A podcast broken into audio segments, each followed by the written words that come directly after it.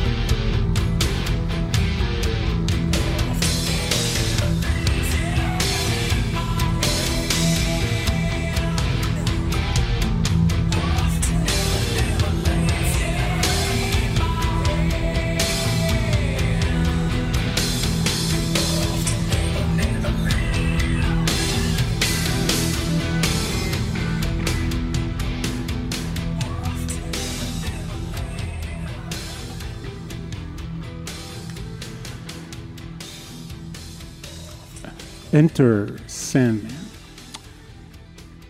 נציג את החברים, חברי להקה, לארס אולריך, יליד דנמרק, אביו וסבו היו טניסאים, והם עזבו את דנמרק לטובת ארצות הברית כדי להפוך גם את לארס לטניסאי מקצוען. אבל לארס אולריך רצה אחרת, הוא רצה לתופף. הוא פרסם הודעה בעיתון מקומי בלוס אנג'לס בזו הלשון. Drummer looking for other metal musicians to jam with Tygers of Pan Tang, Diamond Head and Iron Maiden. כלומר, אני מחפש חברים לנגן איתם חומר של הלהקות האלה, Tygers of Pan Tang, Diamond Head ו-Iron Maiden. ג'יימס הטפילד, גיטריסט מקומי, נענה למודעה. הטפילד ולארס הם המייסדים. הטפילד בדרך כלל כותב את המילים, מנגן rhythm guitar, ומדי פעם גם מנגן סולו. משלימים את ההרכב, קירק המט, גיטרה מובילה, וג'ייסון ניוסטד גיטרה בס. זה נגן הבס של הלהקה, קליף ברטון, שהצטרף אליה בתחילת הדרך, נהרג בשוודיה בתאונת דרכים ב-1986. האוטובוס שבו נסעו בלילה בכבישי שוודיה במהלך סיבוב הופעות סקנדינבי התהפך. כל חברי הלהקה יצאו בפציעות קלות. קליף ברטון נהרג, הוא היה בן 24 במותו. אנחנו לא ניכנס כאן יותר מדי עמוק לנושא המורכב של הרוק הכבד.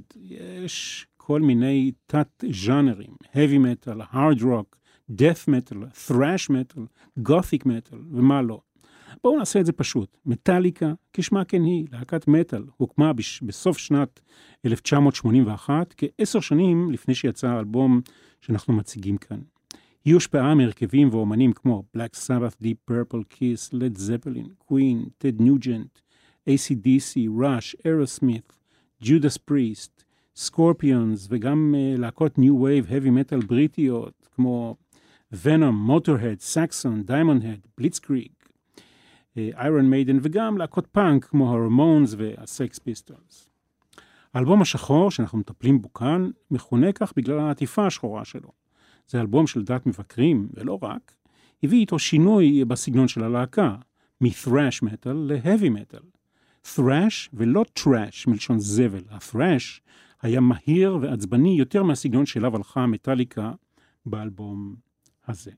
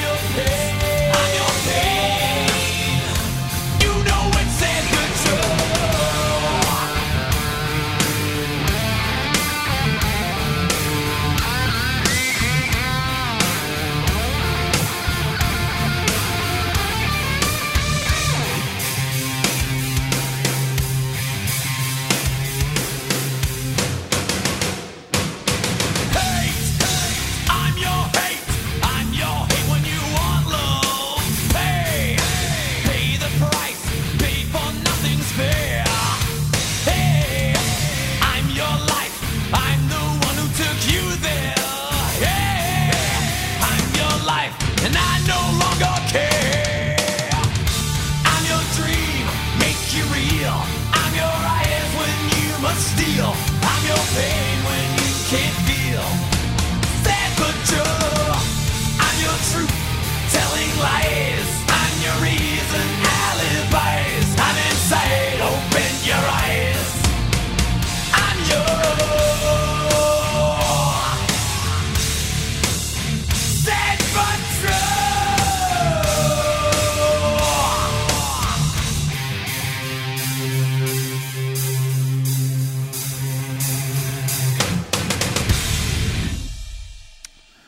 Sad but true.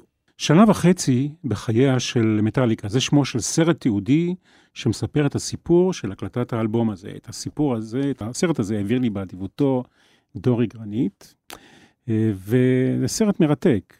אה, האלבום שבסופו של דבר היה להצלחה המסחרית הגדולה ביותר של מטאליקה. נמכר, האלבום נמכר ב-600 אלף עותקים באמריקה בשבוע הראשון להופעתו.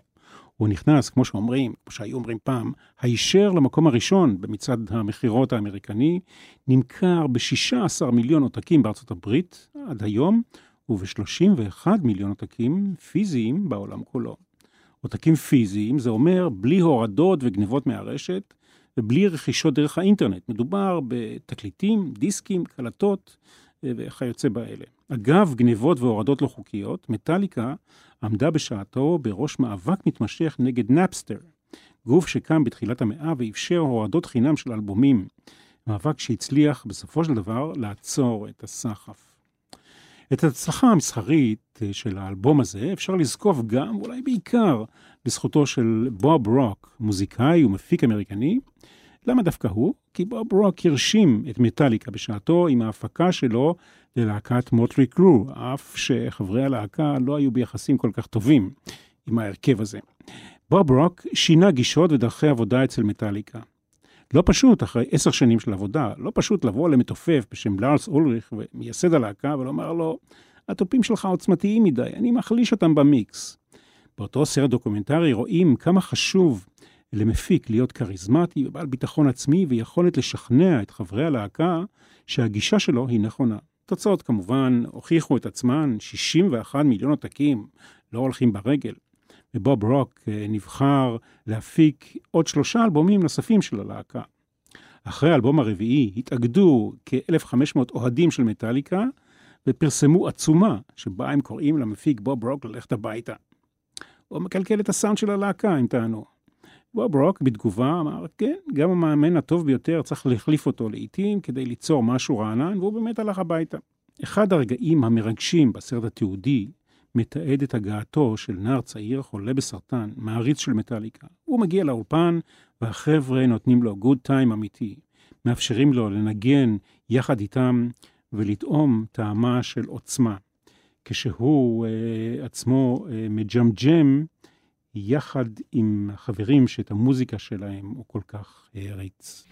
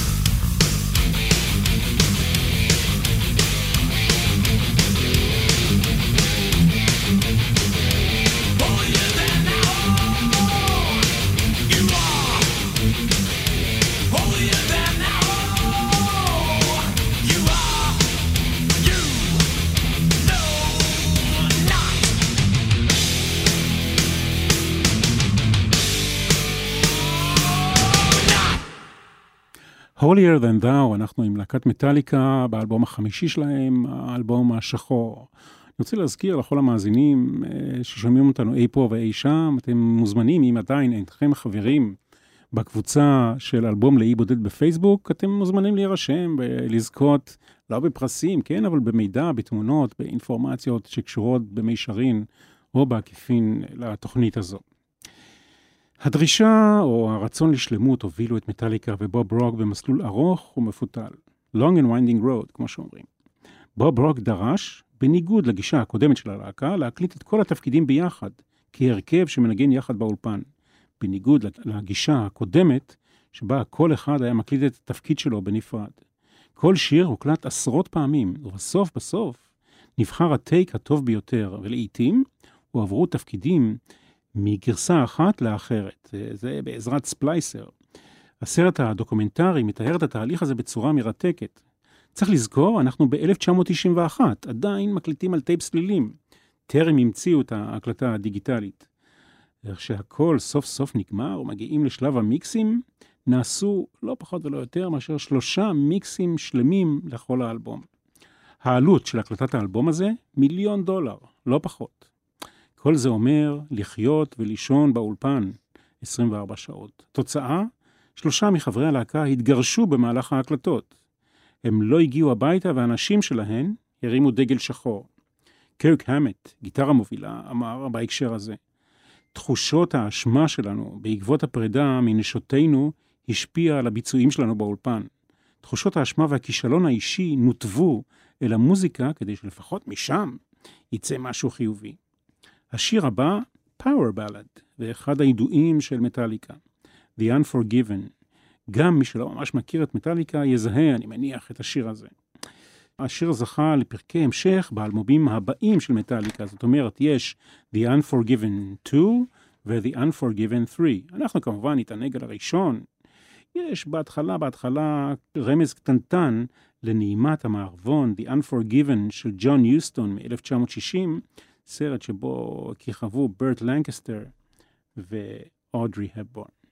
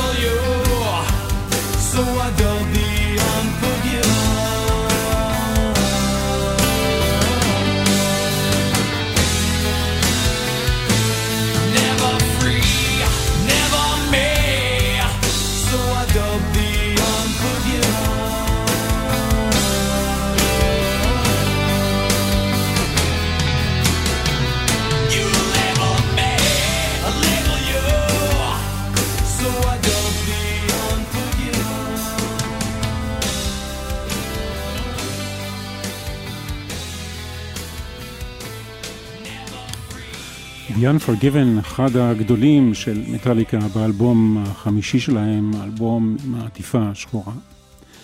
בשיר הבא עושה מטאליקה שימוש בכלים יוצאי דופן, לפחות אה, אצלה. גונג, גיטרה כמו סיטר, גיטרה בס, 12 מיתרים בפתיחה. השיר נקרא Wherever I may roam, לחן שלו אין דוד. השיר הזה בוצע אה, בשלבים מאוחרים יותר עם התזמורת הסימפונית של סן פרנסיסקו, בניצוחו של מייקל קיימן, שגם אליו עוד נגיע בהמשך.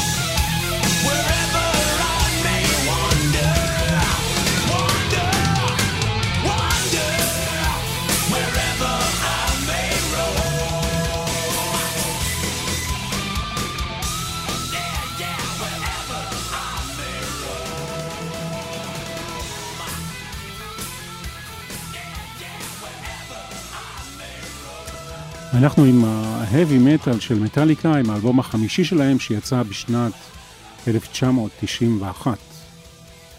Wherever I may roam. שמונים ושמונה.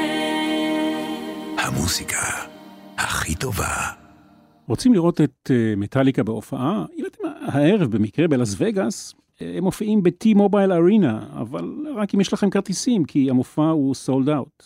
בעוד יומיים בטאקו בל ארינה בביוסי, איידהו. המחיר הזול ביותר אה, שם הוא 63 דולר לכרטיס בודד. הופעות נוספות בדצמבר, בנובמבר ובדצמבר 2018, זאת אומרת ממש עכשיו, יהיו ביוטה, וושינגטון, אוריגון וקליפורניה. המחיר המקסימלי של כרטיס להופעה בקליפורניה הוא 656 דולרים לכרטיס בודד. במקביל, אבל מטאליקה הקימה ארגון צדקה בשם All Within My Hands, ארגון שנעזר במאות מתנדבים אוהדי הלהקה, שמסייעים ברכישה, באריזה ובשינוע של מזון לנזקקים, לילדים ולקשישים כאחד. בשלושה בנובמבר השנה קיימה להקת מטאליקה מופע צדקה אקוסטי וגייסה מיליון ושלוש מאות אלף דולר לטובת ארגון צדקה בשם Helping Hands, הארגון הזה תורם לקהילות במצוקה בארצות הברית, במזון, בלבוש, במקומות עבודה ובחינוך. כל הכבוד למטאליקה, נכון? מטאליקה הייתה כאן שלוש פעמים, ב-1993 בפארק הירקון, ב-1999 באמפי פארק ראשון וגם ב-2010. אני הייתי בהופעה הראשונה, הייתי כלומר על הבמה. אנחנו אז ברשת ג' השגנו אישור לשדר 20 דקות מההופעה, אני זוכר, אה, לא הרבה, אני זוכר זרנוקי מים לעבר הקהל שהצטופף בדחיסות רבה קרוב מאוד לבמה. אני זוכר כמה התעלפויות, אבל בעיקר אני זוכר את המתופף לארס אולריך עם מערכת תופים כמו משאית 1300 כוחות סוס. משהו פשוט בעל עוצמות שאי אפשר לתאר אותן. בסופו של דבר, והזיכרון שלי בערבון מוגבל, כי זמן רב חלף, קיבלנו מהפקה, מאחורי הקלעים, תוך כדי שידור, אישור להמשיך ולשדר מעבר לאותן 20 דקות, ולדעתי שידרנו לא פחות משעה שלמה מההופעה המדהימה הראשונה של מטאליקה בארץ. מהצצה בתגובות שלכם, מאזינות ומאזינים, בדף של אלבום להיבודד, אני מתרשם שהזיכרון שלכם טוב משלי. אתם מוזמנים, אני אשמח מאוד אה, לתרום אה, מהרשמים שלכם, גם אם הייתם בהופעה הראשונה, גם בשנייה וגם בשלישית. ספרו לנו. טוב, אנחנו מגיעים לשיר הבא, אה, אנחנו לא הולכים לפי הסדר. The God That Failed. ובהקשר הזה, אולי לא בקשר ישיר, כן, אבל מילה או שתיים על ג'יימס הטפילד, שאימו מתה מסרטן כשהוא היה בן 16, קראו לה סינתיה. היא הייתה זמרת ואבא שלו היה נהג משאית. הם היו שייכים, המשפחה, לחלק, לאגף אה, נוצרי שנקרא Christian Science. האגף הזה בנצרות מאמין שלא צריך להשתמש בתרופות, אלא רק בתפילות כדי להירפא ממחלות וממכאובים. וזה אומר שסינתיה, אימא של אה, ג'יימס הדפילד, לא השתמשה בתרופות ונפטרה בגיל צעיר. מי, מי יודע מה היה קורה אילו בסופו של דבר הייתה מטופלת אחרת.